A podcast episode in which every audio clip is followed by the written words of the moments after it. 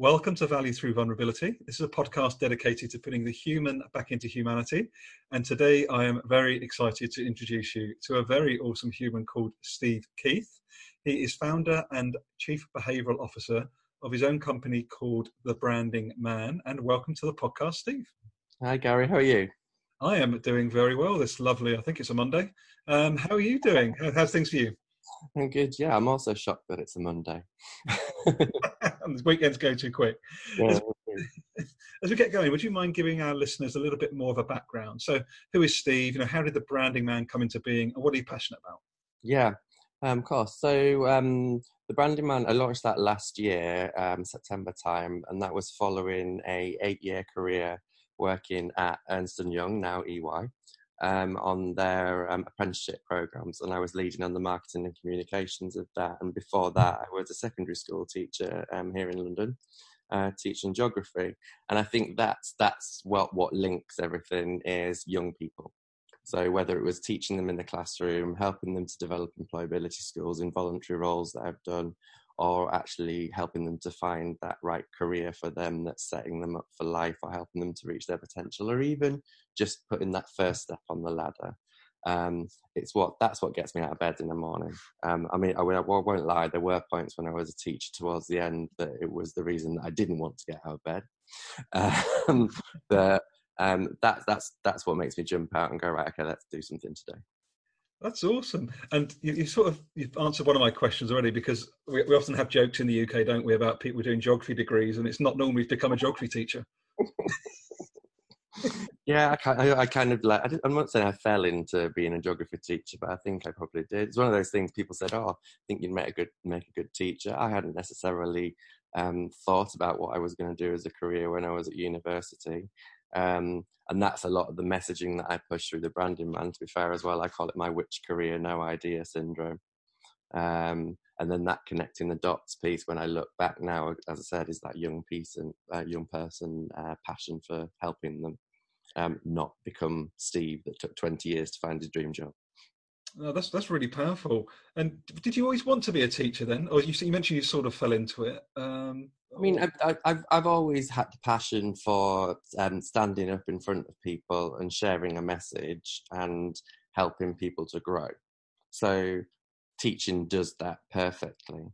What teaching doesn't enable you to do a lot of the time is it's the admin side of it and all of the red tape and tracking. And I know you have to be able to show that the the what you've taught in a lesson has had an outcome or had an impact but a lot of the time it can be quite stifling because it doesn't help people to actually um, explore themselves um, and figure out who they are. I think that that's a big problem with young people at the moment is that they just get really um, when you look at it there's uh, the teenage suicides have, are at the highest they've ever been at. Mental health problems are at the height of they've what they've ever been, and um, our young people are struggling. Um, and it's because they, uh, in my opinion, a lot of it is because they can't necessarily make the link in their head between what they're learning and where it's going to take them it's really really rich feedback that because there's, there's a lot of discussion at the moment around of course you know you look at the real world of work and it's so volatile you know we need to be flexible we need to be you know utilizing those most innate human skills that we all have those gifts. Do you think that's part of the challenge for the young people that you see is that actually there is just such a disconnect between what they maybe see on social media as what the world of work needs versus what they're learning Absolutely. I mean, with with social media, I mean, we could probably have a whole like conversation about that for about three hours, to be honest. Because I think with with social media, my opinion and my stance on it is that we've kind of we've got it wrong in positioning all of these people or allowing them to position themselves as well as influencers. When, by by my opinion, they don't necessarily have influence. I think influence is something that you earn. Um, and can take a lot of time. It, it involves building trust with people. It involves being able to master a particular skill. It involves a lot of knowledge and being able to work out how you share that and make sure it translates to somebody um, in the way that they think. Um, but I don't think that's necessarily the way that influence comes across for for young people when they look at social media because they just see somebody that's a, a social media star and follow them. Um, which is which is fine, but it's it's not for me what the word influence means. I prefer to use the word role model um, because I think it sets the bar a lot higher in terms of expectations and accountability of the people, um, the person that's actually pushing a message out or sharing. I'd love to come back to that. I think that you know, influence, trust, role modeling. I think there's some great, great stuff to discuss there, Steve. We'll, we'll come back to that for sure. In terms of the branding man that you set up, you know, quite recently, I really love your tagline and that you speak about inclusion comes first. Mm. Do you mind speaking to that? Because you know, I'm sort of quite new into the DNI space. If you use it as a holistic term, but I have heard more and more the last 12 months that we're focusing potentially in the wrong part of that equation too often. Yeah, no, I'm, I'm happy to do that. I suppose the way I look at it is that it's um, a lot of um, employers that I work with or that I'm aware of in the student recruitment sector um, where I focus, but to be fair, across the whole recruitment spectrum, is that diversity and inclusion is at the top of most businesses' agendas at the moment, and quite rightly so. But um, we've got it the wrong way round. Um, it should be inclusion and diversity because I think you need to think about how they connect. Um, and there's starting to be a lot of um, research findings or opinion pieces that are coming out suggesting that diversity initiatives that are being set up um, that identify particular minority groups and help to lift them up or support them or raise their profile uh, tackle the particular stigmas or issues that they're facing um, are failing. Um, and it's my belief that they're failing because they're underpinned by inclusion and the inclusion conversation isn't being um, had. So therefore, these initiatives are falling down because they've got no foundation that they're based on. Um, if you look at inclusion, and from my perspective of working with employers and young people and trying to bridge the two, is that young people have got um, a huge task, and it goes back to the, the kind of second half of that question that you just asked around social media and the world of work. That there's a huge transition. It's very different working in an environment, and I can say this from being a teacher as well, in an environment where there's a bell that tells you where you've got to be, when you've got to be there, and a timetable that tells you what you're going to learn when you're sat in a seat. Now, you can argue that in a work environment you get that because I know for a fact that my, my own calendar now for the branding man, but my one at EY as well used to be just completely jam packed. Um, and we always have this um, kind of thing of, oh, I'm in back to back meetings in a corporate environment, say, for example. Um, but that transition from the classroom into the boardroom, which is a terminology that a lot of people use in my market, is um, it's quite a big one. And unless you're actually understanding the challenges that a young person is having, and actually then building programs, support mechanisms, um, and opportunities that speak to those, um, whether or not you then identify that they're a woman, they're a, a, a black lady, um, somebody that's disabled, somebody that's LGBT, somebody that's suffering from um, a mental um, health issue, um, you're not going to be able to get it right because there's a mismatch. Um, so my approach in terms of inclusive branding is to go from the inside out. So learn as much as you can about the people that you've got, and try and attract more of those people, um, rather than working towards. And from a diversity point of view, I feel that diversity is very much not. sometimes it can be seen as a box ticking exercise, but when you start putting quotas on things it's a very dangerous territory. Um, and let's face it, like some of the, the best businesses in the world are built around the people that they hire. So if you've got that right, get more of those people and your business will grow. Don't don't try too hard. And I think that's where the D part of diversity and inclusion um, fails. It tries too hard. Because um, inclusion it is a difficult concept, but it's a it's naturally a very easy conversation to have once people start opening up. People love to talk about themselves. Give them that opportunity, is what I would say. It's, it's really what's coming up for me. There's a lot of things coming up, but there's something coming up for me around the link between inclusion, Steve, and belonging. Mm. I'm yeah. just wondering what that might be for you in terms of how you, because in my interpretation, it would be a lot easier to include from a place or an environment that allows everyone to show up who they are. Mm. Yeah, yeah, you're complete, you're completely right. But the the so if I speak to my own lived experiences, um, which is a big part of inclusion for me. Um, so I'm a gay man. Um, I didn't come out until um, I was 24. So that's 24 years of my life where I've hid something. I've not been able to be my full, most authentic self. Um, for whatever reason that that might have been. And a lot of it is, is kind of grounded in um, stigmas, opinions. Um, people love to throw opinions around, um, particularly around sexuality, because they don't necessarily understand it. And of all of the different diversity characteristics as well, um, the LGBT plus community is probably one of the hardest ones to engage with because it's something that's in, it's very emotional. It's based on feelings. Um, it's not based on your genetic makeup of who you are. Um, and so it was it was very difficult when I was it was a very difficult process for anybody to come out. But there's there is a part when you identify as being part of the LGBT community that you almost have to come out in every single conversation that you have throughout your life. So even though the people that I want to know um, that I identify as being gay um, know now, which makes me a lot happier because I can be myself around them. Mm-hmm. Um, there's every conversation that I have, and this was the difference between teaching and being in a corporate environment for me. I came through the um, the Teach First program, which was um, a fast track teacher training program that puts the graduates into some of the most challenging schools in the UK. You start that process by doing a six week intensive teacher training course, and then you get thrown straight into the classroom as a full time classroom teacher. For me, at the age of 23, that was enough to be dealing with without thinking about how I am my most authentic self as a gay man in front of a group of vulnerable young people, because that's what they that's what they're termed as being. Um, and you only have to look at everything that's happened over the last 12 months in the news um, around um, back back where I come from, up in the northwest, but in the Midlands as well. But parents protesting outside schools about um, their children being taught how to be gay, um, to understand why there are probably so many teachers that don't bring their whole self to work.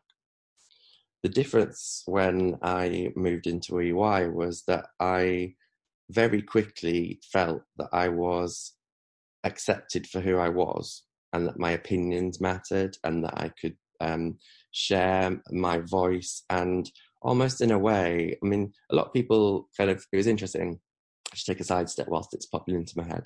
Um, I was at a friend's wedding two months ago, for example, and her cousin, who I haven't um, ever met before, introduced himself. Um, and rather embarrassingly now, I can't remember his actual name. But what he said was, let's just call him Scott. So he said, Hi, I'm Scott, I'm pansexual. And I thought, what a bizarre way of introducing yourself.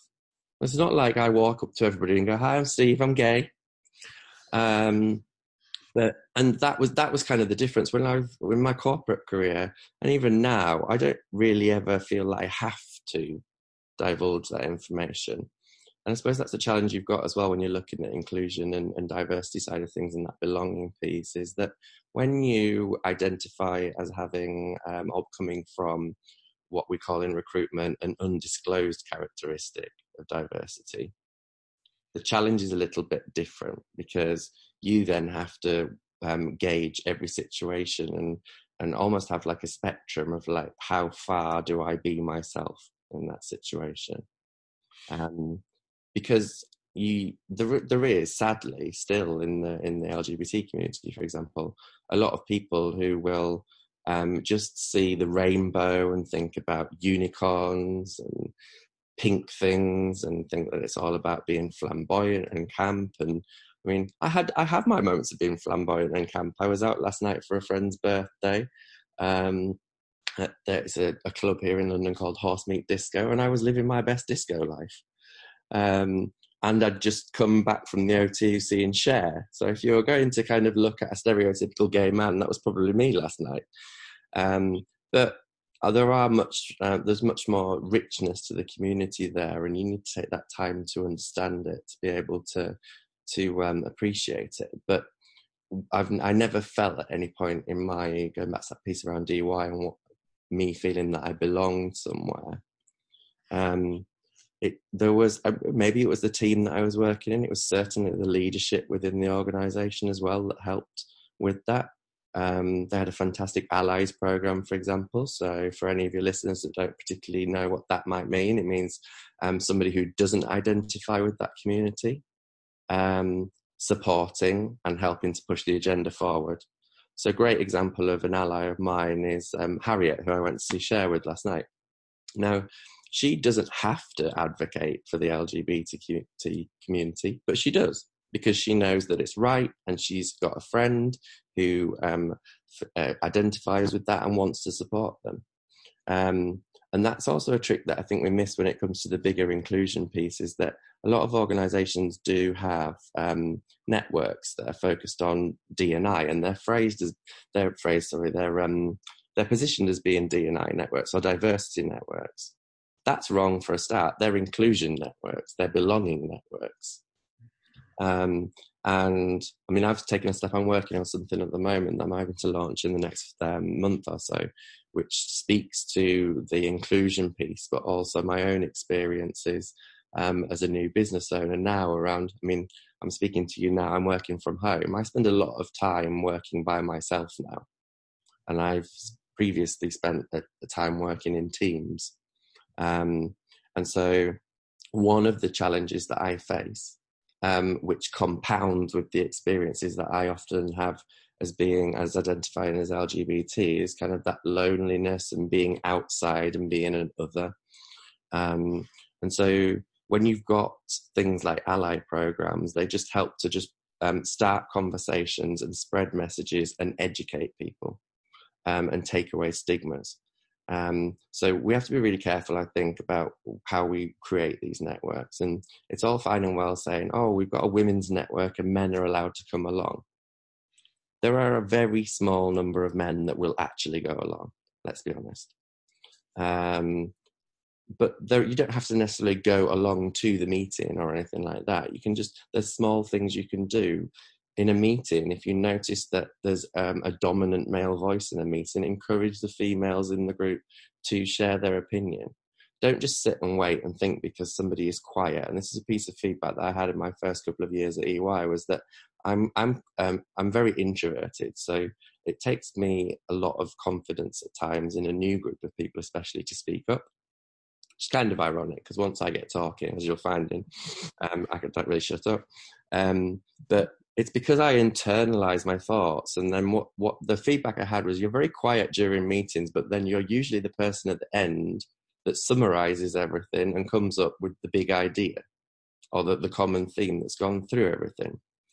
And that that adds value to a meeting situation. But what I wasn't very good at was kind of being present throughout the meeting because I was spending so much time in my head. People were interpreting that as me not being bothered. Mm-hmm. Um, and you can simply just bring people into a conversation by kind of asking for their opinion. And often as well, people just don't kind of take that. There's an extra step there. If you're on a, a meeting, as I we used to be, where you've got colleagues that are in other offices that aren't in the room, it's very easy to forget that somebody's on a conference call. Um, so make a point of asking uh, on the call, has anybody got anything that they'd like to share?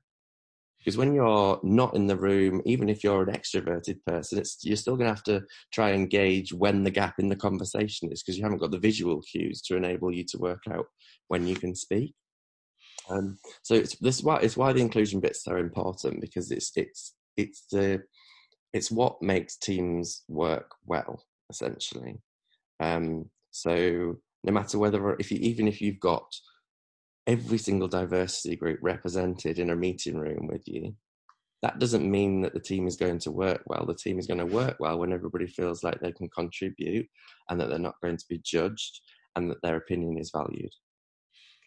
I, I, I just love everything you've just shared, Stephen. I think the thing that's coming up for me really powerfully is the importance of safety. Yes. So, you know, the ability for you, me as a straight male, you as a, a gay male, for someone else who's black or whatever your background is, to truly see and create the space for people to truly actually speak up through mm. their, as Nilofer Merchant would say, She wrote a book called Onlyness. Mhm. And she speaks about that every single one of us on this planet have got a unique spot in the world that only we can see. Mhm. And it's actually leaning, I don't want to use leaning in, but you know, it's actually being curious for me about like our conversation now is fascinating for me because you know I'm learning through your lived experience and you can learn through mine.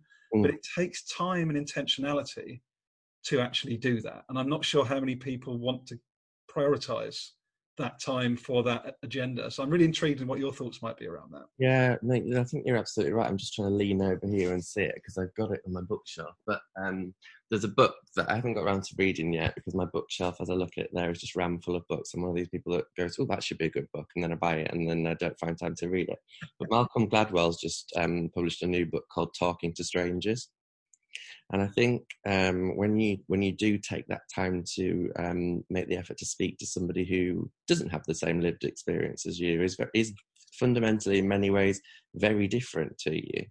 First of all, that's a really rich experience for you personally. It's quite humbling sometimes to hear other people's stories and understand the challenges that they've been going through. We don't take enough time to do that now. We're too busy scrolling, swiping, and living our, in our inboxes to almost, in a way, care what the person sat next to us that we haven't spoken to all day because we've been so preoccupied with what's on the screen in front of us is actually experiencing.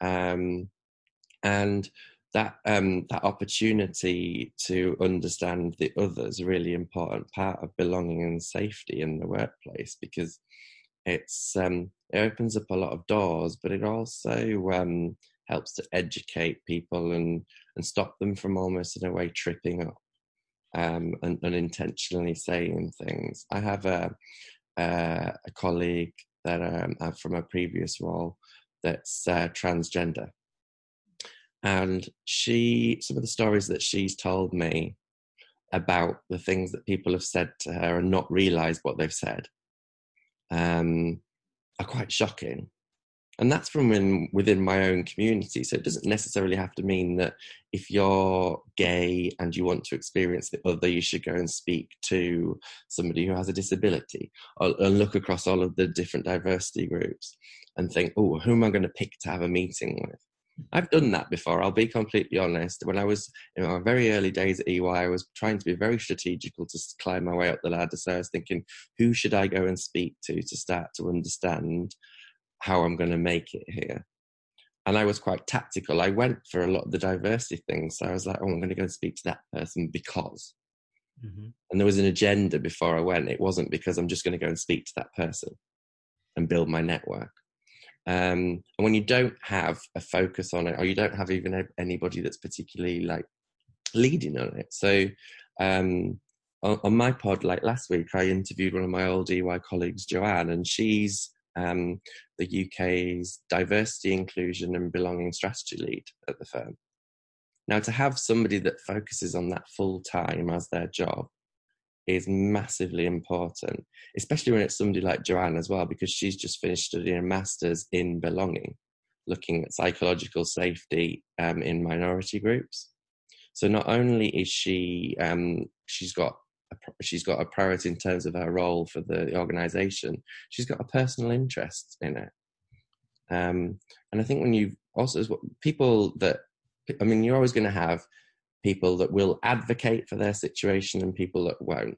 I was having an interesting conversation with somebody a few weeks ago about some of the challenges that I find when I go into businesses and, and try and sell them my services around storytelling. It's a very difficult concept for people to grasp, which is quite um, laughable at points, I think, because if there's one thing that our brains are hardwired for, it's storytelling. We've been telling them around campfires when we used to be hunting for food. We've told them through things like the Bible. We've told them through hieroglyphs in Egypt. We've told them through countless Disney films and things. Um, it's a very easy way to to tap into a conversation and, and start to understand somebody. And we miss so many opportunities when we don't stop and just listen as well. What a powerful comment! I love your point about about listening. Um, just before we carry on our conversation, your your friend Joe sounds incredibly interesting. So, um, wow, a, a, master's in belonging. That is a fascinating topic area. Mm. I think it's, it's a passion that came as well for us. Um, that she decided she was interested in it. And this is again, it's it's a good reason um, when you've got an organization that is truly bought into an agenda like inclusion and belonging alongside diversity. Um, that they will invest in their people and start to build experts. And that speaks to this whole piece with inclusion as well, I think, particularly in corporate environments. We're starting to see a flattening of structure within organ- big organizations. Hierarchical org- structures are uh, not what my target market, Generation Z, expect to see or want to see in the workplace, for example. Um, quite rightly so. I think kind of there is this piece of kind of I always make a joke. There's a, a wonderful graphic which is a load of birds sitting on a, a, telegraph pole, and the one at the top is pooping down on all the other ones. And that's what delegation in big organizations largely is. I mean, it's it's largely what delegation is. Full stop. Like it's you basically saying, "I don't want to do that. Deal with it." Um, and when you flatten out a structure and start to build out experts, it's one of the reasons that my career was accelerated as much as it was. And Joanne and I first met on a rapid development program at EY, which, which was investing annually in 12 people within the talent function that they'd identified as being experts in particular fields that they wanted to invest in and to grow. And so I'll always be thankful for that because it's given me a platform and it's helped me to then move out of my comfort zone and into a new territory and stretch myself. And I really enjoy stretching myself, but also as well in terms of um, working within organizations, speaking back to the inclusion piece. If somebody doesn't feel like they belong or they fit in with an organization, they're not going to put in the effort. And if you don't put in the effort, you're not going to go the extra mile. And if you're not going the extra mile, you're not stretching yourself so it's it's again it's inclusion is so exciting for me because it, it just speaks to so many things that um, people are looking for um, and tackles that vulnerability piece head on because it says um, you have an experience that is different to mine. I want to understand it. You've got me writing down a formula here. I do like a formula steve. Okay but what you just spoke to, which I think is really powerful, was like inclusion plus belonging equals diversity. Yeah. So actually, you get those two front end pieces working, then people will be their true self. They can be more vulnerable. They can show a little bit more of that true self because they feel safe to do it. And then you will create the diverse culture off the back of that. That's what I'm sensing. That's yeah. really powerful. Yeah.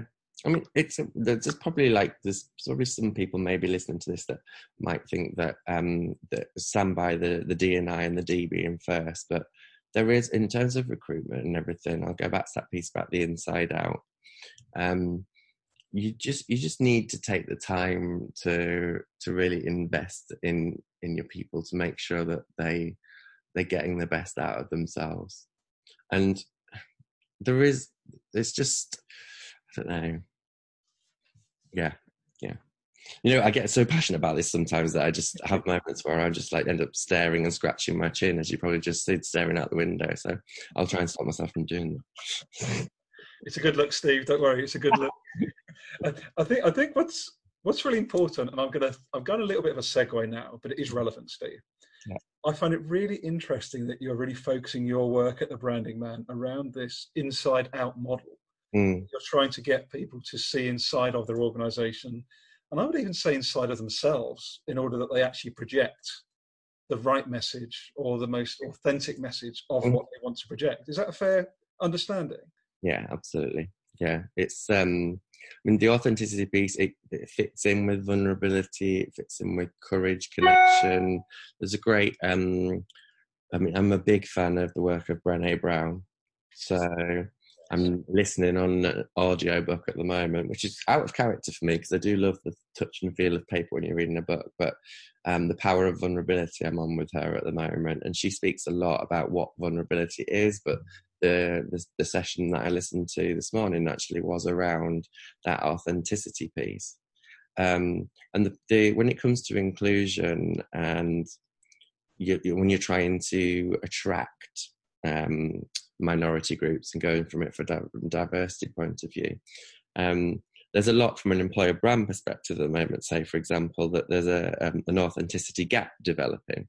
So, what companies say you're going to get out of working for them is increasingly um, not what people are experiencing when they actually start the job.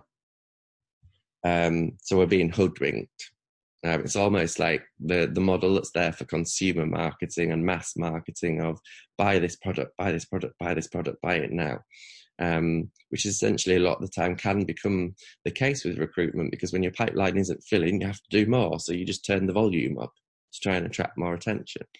Um, but it, it, it creates a gap when you get in there and that'll then create all sorts of problems. But if you actually do it the opposite way around which is the approach that of that inside out piece with that I've got with the branding man what you're actually doing is being very intelligent because you're um, you're looking at all of the different t- touch points that you've got with a with a candidate from the moment that we might have met as um, a school student um, studying their A levels, for example, at a sixth form college, right through to the moment that they become partner within your organisation. It's a massive piece of work, but unless you've got a consistent message, a, cons- a consistent um, approach towards inclusion and belonging throughout that process, people like start to get disenchanted. They'll disengage from something, um, and that um, that piece that you were speaking to there around people um, self advocating and sharing their story um, is an important part of that inclusion because it's almost an indication that somebody's got to that point where they feel that they do belong because they're owning their voice and they're sharing um, little bits about their self. And you have to be you, as you kind of as i find i found through my, my professional career for the last 13 years so far that it, it just just so much wonders for your personal confidence for building your your professional network as well because say for me at the moment and you're the same you work in sales so people buy from people. So you have to be able to give a little bit of yourself to people in order for them to trust you and then to go on that journey with you. So whether or not that's investing in inclusion and helping people to to feel like they fit in within the workplace or whether that's setting an aspirational tone with a young person that that's the place where i'm going to for want of a better expression because i don't particularly like it but find yourself um you're you're missing a trick um I know that, as I've said before, that, that transition when you're going from classroom into boardroom is just so um, important. Um, but that isn't to belittle kind of the experience of once you get in because um, it's a it's a long road, and also as well when you're in your career. Um, there's a I'm looking at the bookcase again. There's a great book by Jenny Blake called Pivot. She used to work at Google, um, and it's that confidence as well to know that actually um, when I left EY last year, for example, it wasn't necessarily because I was having an awful time um, there was an element of burnout. I was working too hard. I was being asked to do too much. I wasn't saying no um, back. Um, I was just accepting that that was part of what was expected of getting to the next level.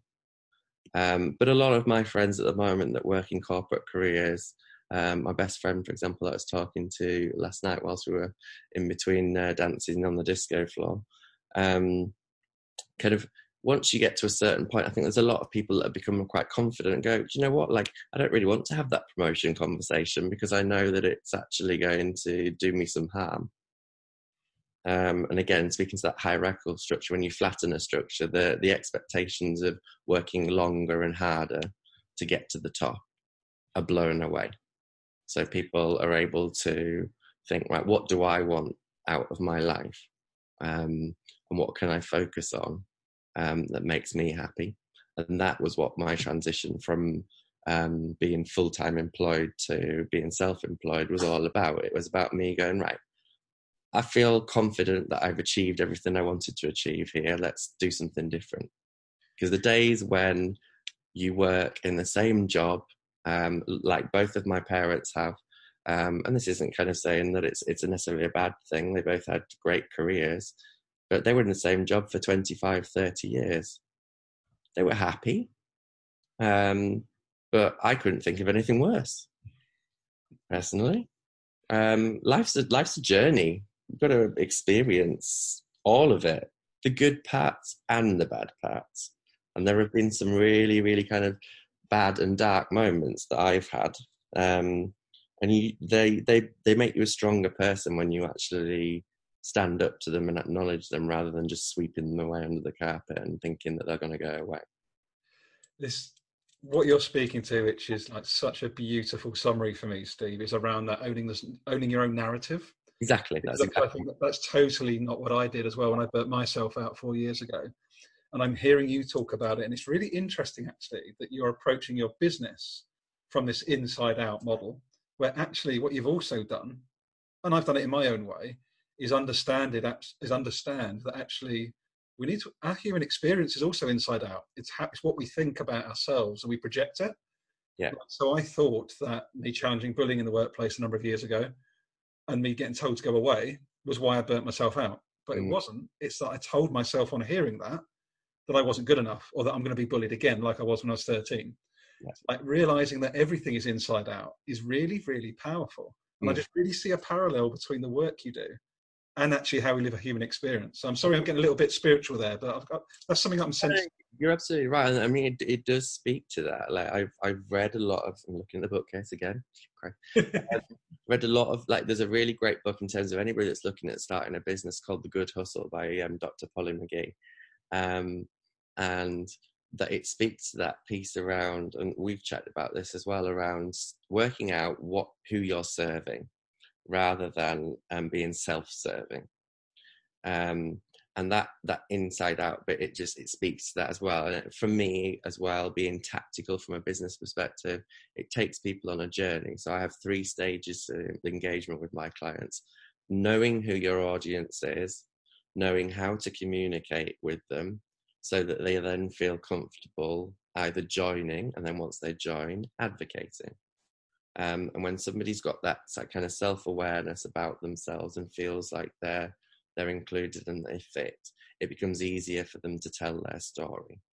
Um, and I've had conversations over the last year where people have said, "Oh, I'd, I'd love to be able to do this. I just don't feel confident telling my story." And it's it's the easiest thing that you can do. And I know it's I know it's hard, but it, for me it is very easy to do because nobody else has done it. Nobody else will ever walk the path that you've walked. You know everything that you've experienced on that um, journey. It's about confidence and feeling like you can share without being shamed. To kind of paraphrase Brené's work. Um, which which really speaks to a lot of how I approach my business, but how I approach myself. I mean, I get things wrong. I make mistakes. I'm a human being, um, but I'm like I'm I'm I'm hoping that as I'm on this journey of my own as well, I'm getting better at acknowledging when I'm making those mistakes, holding my hands up and going, yes, that behavior was not a behavior that is aligned with my values apologizing, learning from it, and moving on. For example, um, and there's a, there is a when again from an inclusion and an authenticity point of view, we're very nervous as um, human beings, but also as organizations that are trying to attract talent at saying what we're doing wrong because we feel like we're going to be judged for it. Um, and actually, um, one of the most powerful things as part of my training when I was on the Teach First program, actually 10 years, 10 plus years ago, was that we were invited to go along to these things called cock up clubs. And it was where leaders from the partners, partnerships that were working with the charity spent time with us and told us about the biggest mistakes that they've made in their careers and what they learned from it and that's the important piece as well. And from an employer brand perspective, when I'm working with clients and they go, "Oh, we'd never want to say what we're doing wrong," it's like, well, no, it's not about saying what you're doing wrong. You can you can flip it around and say, "We've acknowledged that we need to be better at, and so we're investing in." For me, as a candidate looking at an organisation that I want to go and work for, that would it be it would make it more attractive for a start because I would feel like they had a good self awareness of where they were on their own um, journey towards being um, a better business. But also, as well, I'd see that as an opportunity. I'd be looking at things and going, "Oh, you know, that's something that's really interesting." I'd love to start carving my my career out in that particular area. So that's the organisation that I'm going to apply to. But there's a level of smartness, there's a level of time investment, there's a level of budget as well in those kind of projects. Um, and when you take um, when you take people on that journey from inside out, it is not going to be a quick fix. It goes back to that point I was making earlier about diversity. When you set up um, a, a, network or an event for a particular diversity group, um, which can be done in the space of an hour if you want to, you can add a page to a website, you can create an event and put it on Eventbrite and start selling tickets and say that you've done diversity. Um, the work of inclusion is never going to be done. Because we're all we've all got such different lived experiences that that's the opportunity but it's also the barrier. It's cock up clubs first of all. Love it. And yeah. i think um, what, what's really powerful is thinking about the the environment that you serve with young people steve is that um, i don't know if you've heard of wd40 and garry ridge their ceo so he's his his twitter handle is actually learning moment. Okay. and he heads up a what, 300 million turnover business for the WD-40, the little lubricants can, and they literally don't have mistakes. They do literally call them learning moments. So you could imagine coming through the education system and Steve Keith working with a WD-40 on that onboarding, and, but knowing that the CEO speaks the language of learning moments. Like that's just a completely different world to anything I experienced 20 plus years ago.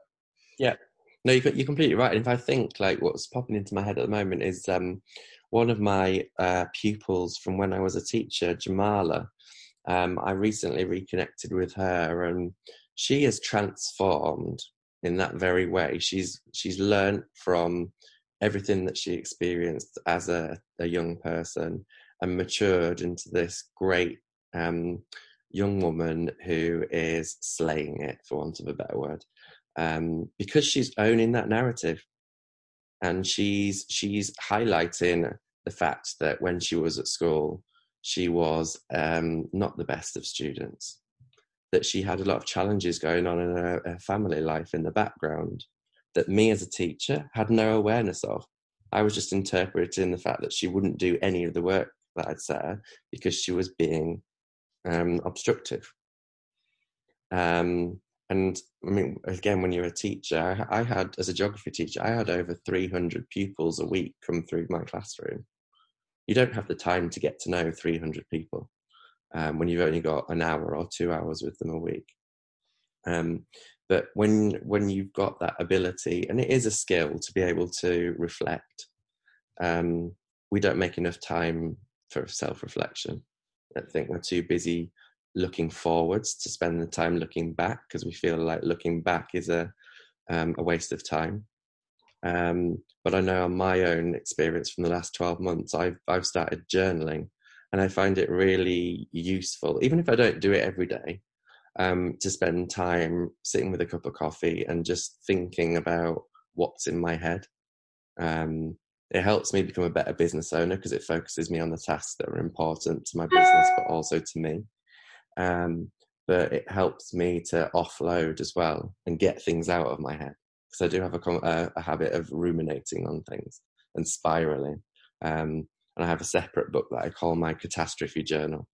Um, that if I know that I'm going to start spiraling, I just write out what the scenario is going to be and how I'm going to end up dead in prison or something like that, which is where my mind will go. Um, and then every two weeks or so, I just read through it and just have a laugh at myself and add some humour to the situation. That's, that's such a great, such a great bit of advice. I, I love that. that's and you know what's really powerful for me, and you know you're speaking of so many elements of this podcast on this lovely conversation, Steve, around trust, around vulnerability, around courage, around role modelling, around inclusion. And I think my summary message we look to wrap up now is like back yourself. If you're listening to Steve and I have a conversation now, and you are doubting yourself, or you're judging yourself, or you're feeling ashamed. Like, what is that unique spot in the world that only you can see? Yeah. and what, write it down. Maybe journal, Steve, about what that looks like for them. You know, what, what other advice might you give someone that's listening to us right now, whether it's a young person or whether it's just you know, any human being that's heard our conversation, what, what, what would you like them to take away from the conversation? I think it speaks to what you've just said there, Garry, to be honest. I think it would just be like have the confidence to own it. Um, it's scary, it's going to be hard. Um, but ultimately, and I'm speaking just from my, my own, um, especially over the last 12 months, but my own experiences, it's worth the investment in doing it and, and back yourself. Um, because you are everybody's there's so many quotes that are flying out there about it but everybody is a unique individual. We don't need to homogenize ourselves and be like everybody else. Goes back to that piece around influencers and everybody kind of going in one direction. You can be part of a tribe which is which is some kind of really great um, language that's starting to come out of the world of inclusion at the moment as well um, without becoming a sheep in a flock. Um, because you can still it's the it's, it is a hard journey but yeah it's a it's own it and, and be yourself. Yeah. Well no better way to wrap up this conversation steve. I love it. Back yourself and be yourself. I love yeah. it. And it's funny isn't it when you think about it that be the first two words of belonging. Not thought about that till now. Well, there's a wonderful piece of branding or artwork creative there that's just popping into my head. Thanks, Garry. Hashtag no charge, Steve. Hashtag no charge. I've got I've got loads in my head as well. So yeah, there we are. We can work on that one together. Now you can have that one for free, Steve. All yours. So how can people? Obviously, you've got your own podcast as well called My Career Journey. So maybe just as you wrap up, maybe give us a, a thirty second lowdown on your podcast and how people can reach you, Steve. Yeah, yeah, yeah. So you can um, have a website, thebrandingman.co.uk. Um, I'm all over social because part of my journey, I suppose, with uh, inclusion and everything is that I'm a massive oversharer. So um, they're all um, synergized to at the branding man. And then um, I launched a podcast back in the summer called My Career Story. And it's basically me talking to people about their own um, career stories. Um, because I think there's an important part there in terms of inclusion as well about people not stressing about what's going on with their career and realizing that we're all in the same boat and there's probably people that have had exactly the same thoughts and worries and concerns and they're still managing to make it through. So um, that was the reason I launched that. So some fantastic guests on there, including Joanne, who I've mentioned a couple of times, and also um, Polly, um, the author of The Good Hustle as well. So yeah. Well, I say, well, look, keep up the great work. Keep you, Garry. No, you've been awesome, really great. You've given loads of rich. You certainly have been an oversharer, and I'm sure people will be grateful. And uh, let's keep in touch, Steve. I look forward to uh, to getting some feedback on this conversation. Great, thanks, Garry. Take care. Bye.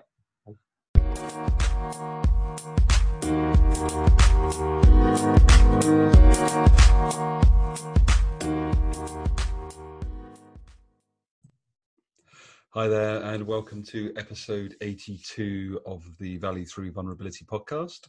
And today I'm super excited to have Steve Keith, founder of The Branding Man, on the show today to share some really deep insights into a range of different topic areas. Um, what was really fascinating for me, and one of the first times that we've had someone on this podcast that has such a deep passion for helping young people. Uh, what Steve said is indeed that he enjoys setting them up for life or helping them reach their potential. He's done this through a whole range of different um, mediums regarding apprenticeships, and now as part of his business, his own business, the Branding Man. One of the really powerful comments that Steve made that I wanted to share with you in advance of the conversation to set up the scene for you that he said that if somebody doesn't feel like they belong or that they fit in with an organization, they're not going to put in the effort. And if you don't put in the effort, you're not going to go the extra mile. And if you're not going to go the extra mile, you're not stretching yourself. There's just a beautiful, beautiful, powerful statement there from Steve for me which is if we don't feel individually and as organizations that it's safe or that we belong, it has a detrimental impact right the way through our human experience. Really, really powerful stuff. And the other thing I wanted to leave you with, uh, in the hope that it piques your interest to go into the whole podcast, is that Steve challenged the social media influencer language um, that we hear about day in, day out. And for Steve, influence is something that you earn and can take a lot of time. It involves building trust with people. It involves being able to master a particular skill. For Steve, he prefers the term role model over influencer. And I think it's a really, really powerful point. And again, if we talk about language, there's an awful lot of conversation, rightly, that the slight shifts or nuances in language can completely flip the messaging um, that people either intentionally or unintentionally offer. And I just really, really do like that um, term role model over influencing in all walks of life. And boy, do we need more role models, um, particularly from leading with heart over leading with fear. So I'll be quiet. Enjoy the conversation. Thank you, the listener, for joining Steve and I in this discussion. And we'd be really grateful for any feedback you may be open and willing to leave us.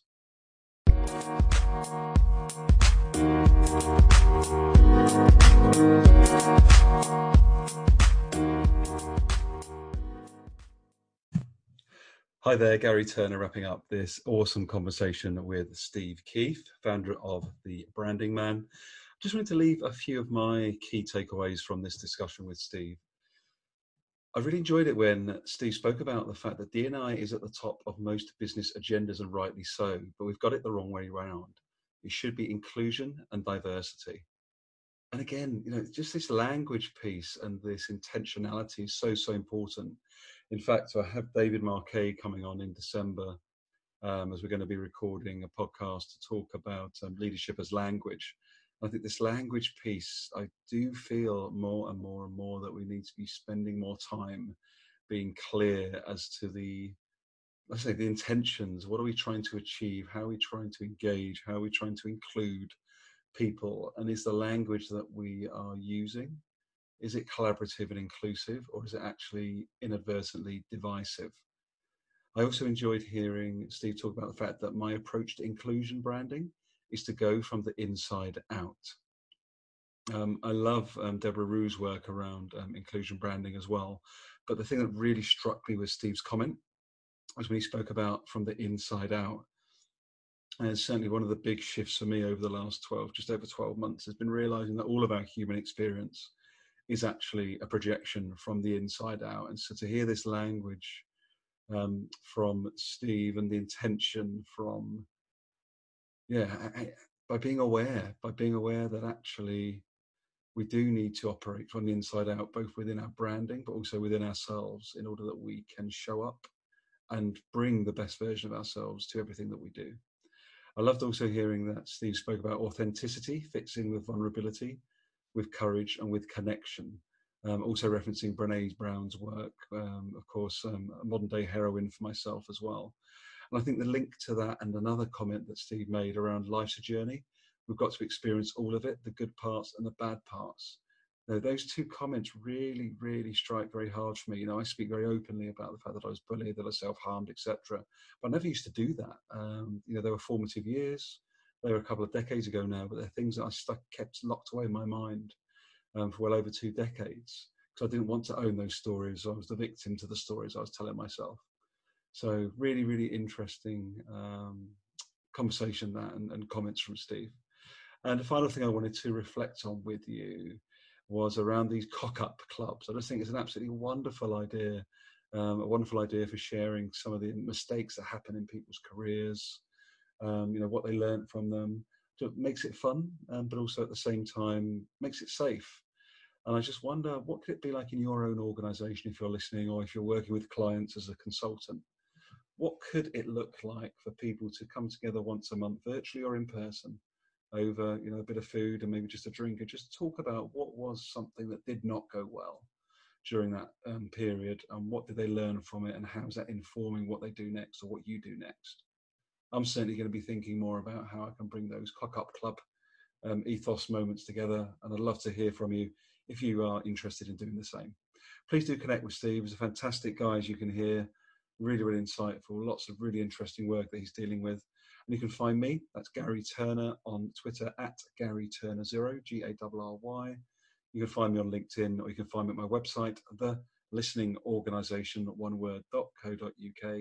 And if you found this deeply human conversation to be of value, I hope that you have. We'd greatly appreciate it if you could leave a five star rating on your podcast app of choice. And until next time, I'm really looking forward to hearing from you and have a wonderful day or week or whatever else you're doing. Thank you.